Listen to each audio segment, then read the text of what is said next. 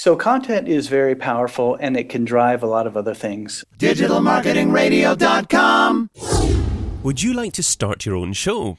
I'm thinking of developing an online video course teaching how to set up, produce, and market your own show. If that might be of interest, dear listener, I would really appreciate if you'd take two minutes of your time to complete the questionnaire at startyourownshow.com. That's startyourownshow.com. The big interview with David Bain.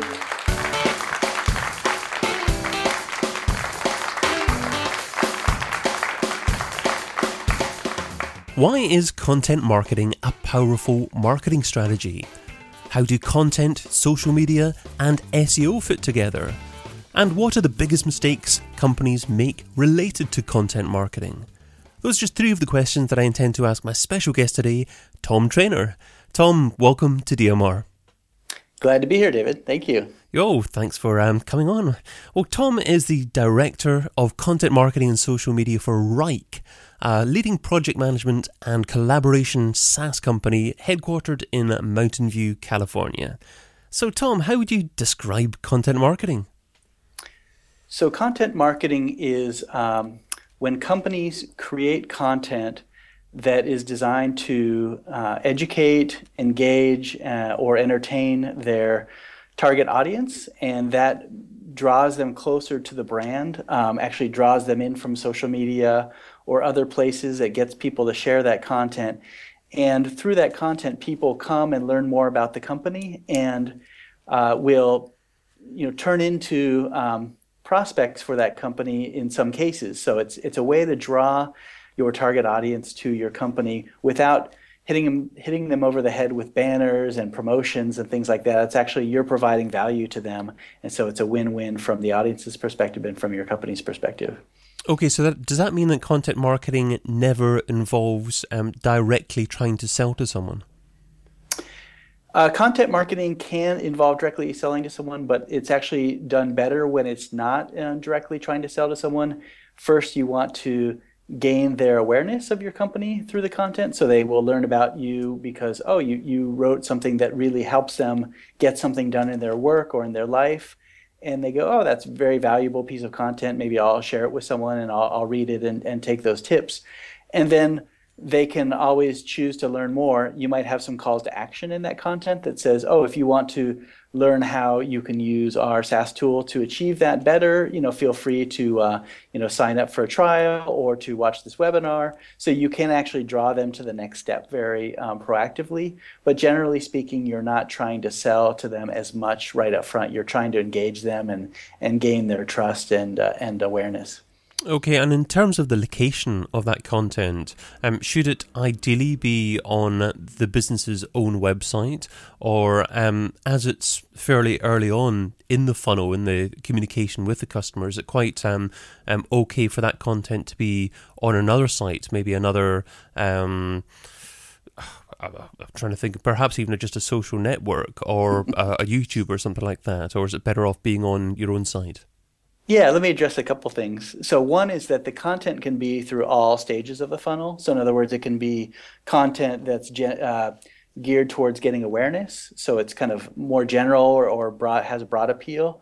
And then it can actually, you can create content that gets um, that is more deep, uh, that might relate more to your product or or deeper into the process for that for that um, potential buyer.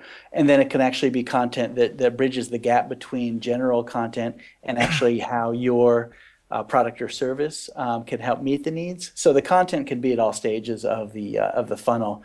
Um, but uh, to answer your question, I would recommend something. So one is that you do have um, some portion of the content on your own website or blog which is basically your home base.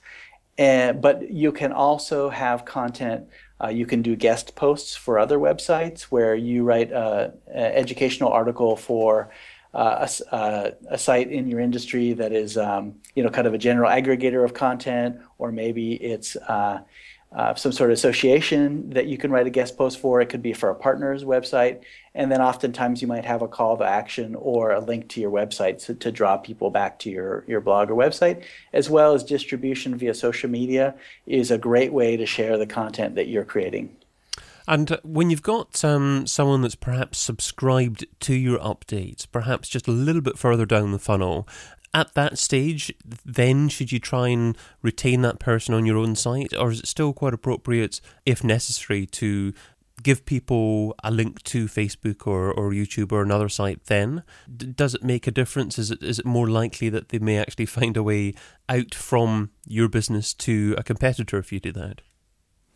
So you, uh, generally speaking, let's say they're subscribed to your updates, um, either email or to just your blogged update updates.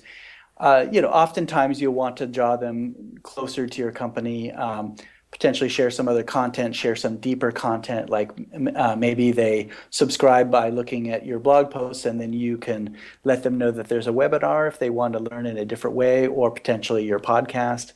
So generally, you, you'll want to keep uh, you know moving them down the funnel, so to speak.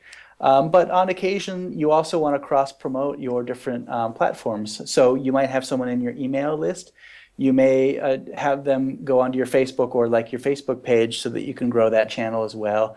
You may invite them to follow you on Twitter so that they're seeing updates not only from email but also from Twitter. So it's not a problem to um, to expose people to other other channels. And you know, uh, uh people will always be searching around in, in, that buyer's journey, looking at other sites and exploring. So I don't think there's as much risk of you being the one that exposed them to a competitor.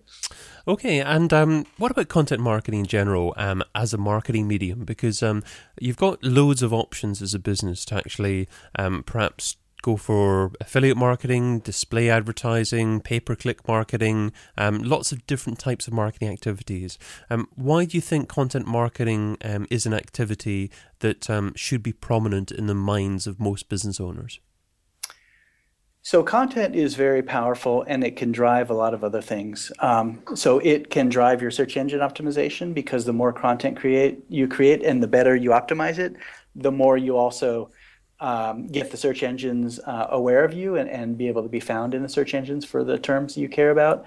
Uh, it also spurs the social media engagement because you actually have something to share and to say in social media in addition to other engagement you should be doing like sharing other people's great content um, but so that's so content is very powerful because it does things like that, and it also um, the content can be used in conjunction with other other tactics like social advertising, pay per click. You can have people come and and land on your content, you know, your webinar or your blog for different types of marketing. So it's not that you want to only exclusively do the content, but companies, uh, certain companies are more and more shifting to the mix to spend more time with content and social and search uh, versus um, pay per click and other other methods of marketing. So one of the disadvantages, you know, pay per click is very good if you want people today and you say i want people today for this keyword for example in the search engines. You pay and they see your link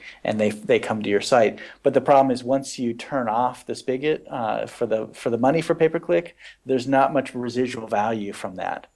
Yeah uh, yeah and and and what about um, measuring the actual value of content marketing? Because obviously, content marketing is um, at the early part of the marketing funnel, and um, certainly using a tool like Google Analytics it makes it quite challenging to determine that a piece of content has definitely brought in a certain amount of value because perhaps uh, a generic a generic keyword search on Google has driven a user to a piece of content.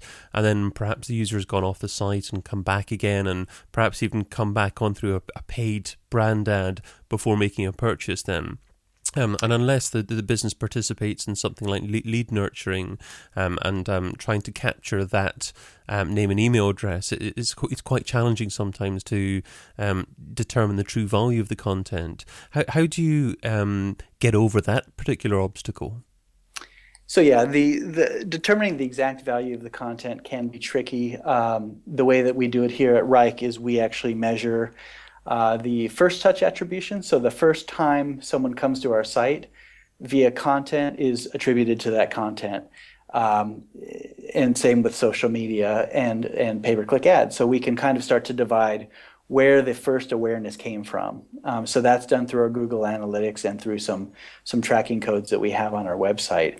Um, but the, the fact is, you will never really, well, I won't say never, but it's it is tricky to completely measure the value of content. So you you kind of have to use those as indicators um, because there's a lot of there are a lot of aspects of content that will never fully be captured, and one of those is um, you know multi-touch. So someone may come through pay-per-click ads and subscribe to your blog and then look at 10 blog posts and then watch a webinar and then finally decide that they're going to do a trial so it's really hard to divide up the uh, the value of the different pieces of content, but you do generally know that the content did a great job of bringing that person in. Um, so yeah, there are definitely some challenges to attributing exact value, but let me go through some things that are um, that content can provide that are that are probably really hard to track, sure. um, but that that are uh, you can be aware of. And one is um, branding. So the content that gets out there and spreads provides uh, you know your brand and, and spreads your brand uh, out into through the social networks as well as onto other sites. And you may not get a direct um, lead from that and so you may never track that but that someone might do word of mouth referral to someone else who then comes in and buys. You may have people calling in via the phone which which you'll in most cases won't be tracking back to an exact piece of content. So there's there are a lot of ways that content creates value but you can't really necessarily capture it all. It's it's a challenging one because um, um, content online can be measured obviously generally better than content offline, um, but um, businesses are still probably more comfortable now in spending probably hundreds of thousands of dollars um, on press advertising or TV advertising, which is traditionally very tricky to measure. So I guess it's a mindset thing, and uh, ho- hopefully over the next couple of years, um, senior players and businesses w- will get more comfortable with um, investing significantly in content online. That's right. Um, and what about um, the challenges, um, say, with content marketing? What, what would you say uh, are a few of the biggest mistakes that companies are making now? Uh, some of the biggest mistakes are not properly uh, setting up their um, their platform for content marketing. So as I mentioned earlier, you want to basically have a home base for your content, and that's usually your website and a blog. And having that set up so that you have all the basics in place, um, you properly describe your company, you optimize those web pages for search, you have uh, you know your pricing and your products and solutions all you know have pages and they're optimized for search. And then you have a blog which should not be an afterthought and some project for an intern but actually a blog is a very powerful tool these days because that's where all of the fresh content comes from and that's usually you know educational or entertaining and that draws people back to your website. So setting up that platform with um, with all the things I described, plus a content management system for your blog, so that actually the people who are writing can actually put the content in there without having to have a developer code the content each time. You want it to be something that they can do um, themselves and as quickly as possible because you want your content to be relevant. Mm-hmm. So that's one. And then the second is not being consistent about content marketing. So uh, first of all, any company that just starts content marketing probably has to get through about 10, let's say 10 really bad posts before they finally start to get their groove. And uh, so, yeah, either an individual or a company, usually, um, unless they bring in a professional, will probably not do that great for the in, in the beginning until they start to to learn uh, what writing works. They start to learn from others about what kind of topics work well um, how to structure their content, you know, what starts to share well on social media. So you have to get through that. And then you have to be consistent to some sort of schedule. And I, I wouldn't dictate necessarily an absolute schedule, but we write five times a week. Uh, we post five times a week to our blog. Um, some people might post twice a week. Some people might post once a week or once every two weeks. But once you set that schedule, you have to prioritize it. You can't say, well, we'll do it only if we have time. You actually need to go and do it and be consistent. And that's where you will see the results in terms of leads, in terms of traffic, in terms of search engine uh, rankings. So you need to be consistent. And are you of the belief that um, blog posts nowadays need to be fairly lengthy, quite meaty, um, contain a lot of unique brilliant information, really? Um, or is there still a post for a blog post which is only maybe two, two or three hundred words long? Hmm. Interesting. So I, I take the magazine analogy. Um, I personally like variety. I personally like to provide variety, and that means in terms of format, topics, lengths, um, styles of writing. Um, so I would say that uh, you know I I think a lot of people gravitate to a cer- to a certain style that fits them, but I think that one of the things you want to do is have um, some variety there, not always write a certain length. Um, there is some value to having long posts because usually that means that they're in depth and they really teach something meaty. But occasionally you want to have some short posts. Occasionally you might want to have posts with just pictures. You may want to have an embedded video and um, some text describing that video, uh, which helps with the search engines as well. So I would definitely say mix it up. Um, look for posts that provide a lot of value. Uh, that should be one of the first um, things that you think about is not necessarily, oh, I'm going to shoot for a 600 word post or an 800 word post, but it should be what would be the right length to create a post that would provide uh, really good um, a bit of content on a particular topic that our audience really cares about. Okay, so it's really important still for the majority of businesses to have a blog as well as a website and, and, have that blog on their own domain, um, I'd imagine as well. But how, right. do, you, how do you actually measure uh, the success of a blog? Is it by um, the, the amount of people who eventually become leads and, and customers, or is it more just simply visits to a blog post, perhaps rankings in a search engine, or, or maybe something as simple as social shares? So ultimately, uh, the way that um, that I measure it is by leads, but I look at all those other things as contributing factors and things that I monitor on a regular basis. So traffic from search engines. Um, so, for example, new visitors from the search engines to our blog, um, new visitors from social media to our blog. Um, referral traffic from other websites. So people clicking on links from other websites that list our website or blog. Those kind of things. Uh, social media shares is definitely a quick indicator of uh, whether blog posts are popular or not, and um, and then eventually trickling down to to leads because you can have very very popular blog posts that get no leads. Um, so if you write on some very hot topic, uh, you know, related to society, but it really has nothing to do with your business. You may get a lot of traffic, but very few leads. So you definitely want to balance uh, those other metrics with with are are they really uh, potential customers coming there. And do you think it's important for the majority of blogs still to have comments enabled on them? Um, should it be um, a, a, default comment system um, in a CMS like WordPress? Should it be uh, another comment system like Disqus, for example? Or um, should you just um, switch off comments and just focus on social? you know, to be honest, I would say it depends. Um, I don't think in that one there's a there's a right answer. Um, some blogs or websites that have a lot of discussion um, and that really encourage that, you know, you definitely want a commenting system in that case. So, and you may want to drive more traffic in Facebook. So, if, if it's kind of more consumer oriented, oriented maybe use Facebook comments. Uh, you you could use uh, Disqus or Discuss, uh, depending on how you pronounce it, as another option. Um, you can use WordPress comments. I like I said, I don't have a strong opinion on that one. I would say that in some cases uh, there are companies that that probably should just turn it off because if they're not going to respond to their comments, um, or if their comments will just create a lot of controversy, um, then in, in, that case, uh, I, I, think it's perfectly fine to turn it off. So I don't think there's a, a, certain rule for that.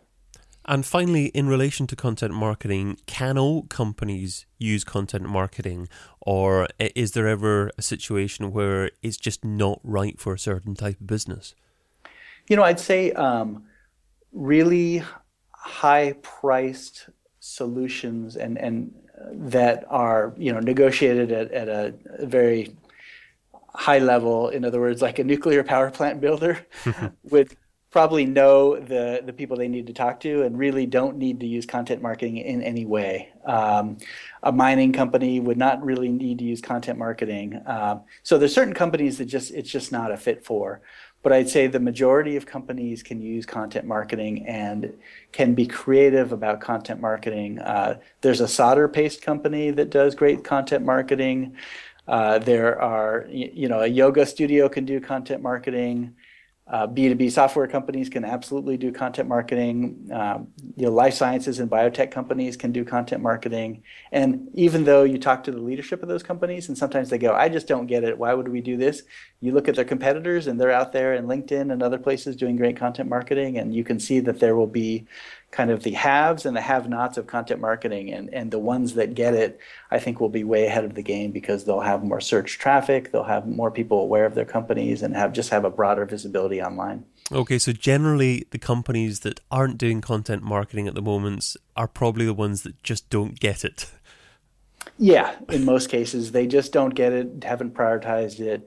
Um, you know, there, there are certain industries where it's tough because of regulations, like financial services, but there are still uh, there are still companies out there doing it in financial services. There are still comp- like lawyers, legal firms doing it. So there are ways to be creative to do content marketing in almost any industry.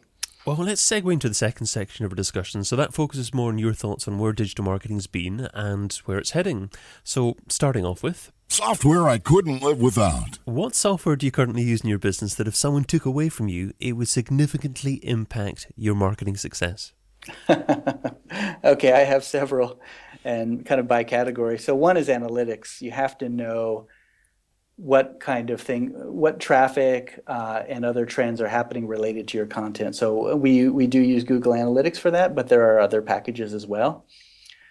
Um, another piece, uh, another tool is a keyword tool for understanding what keywords people use to search for things in your industry. So we use um, the Google AdWords keyword tool is something you can use for that. For search engine optimization, one of the good tools we use is SEMrush mm. which is has great competitive S, uh, SEO intelligence. For social media marketing, uh, use Hootsuite and Buffer.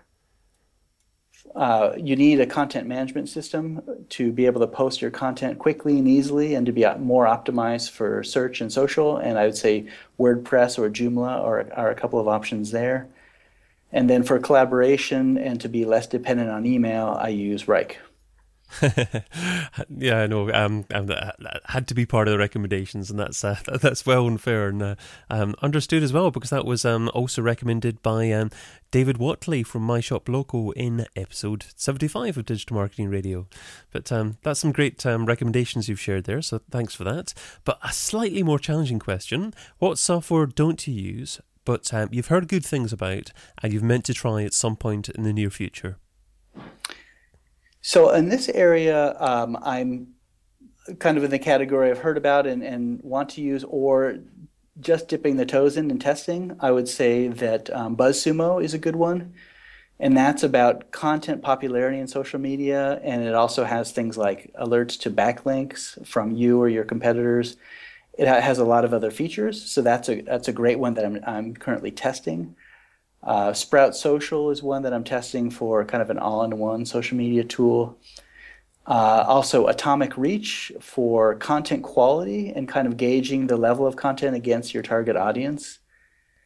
And then influencer outreach tools uh, like GroupHigh and Traackr are a couple that I've looked at or I'm looking at. There's also some others like Littlebird and Followerwonk, but that's a, that's an area I haven't uh, dove deep into yet. Wow, that's a lot of great tools there that um, you uh, recommend or, or, intend to try at some point. So I'll include links to all of those within the um, show notes um, of this episode.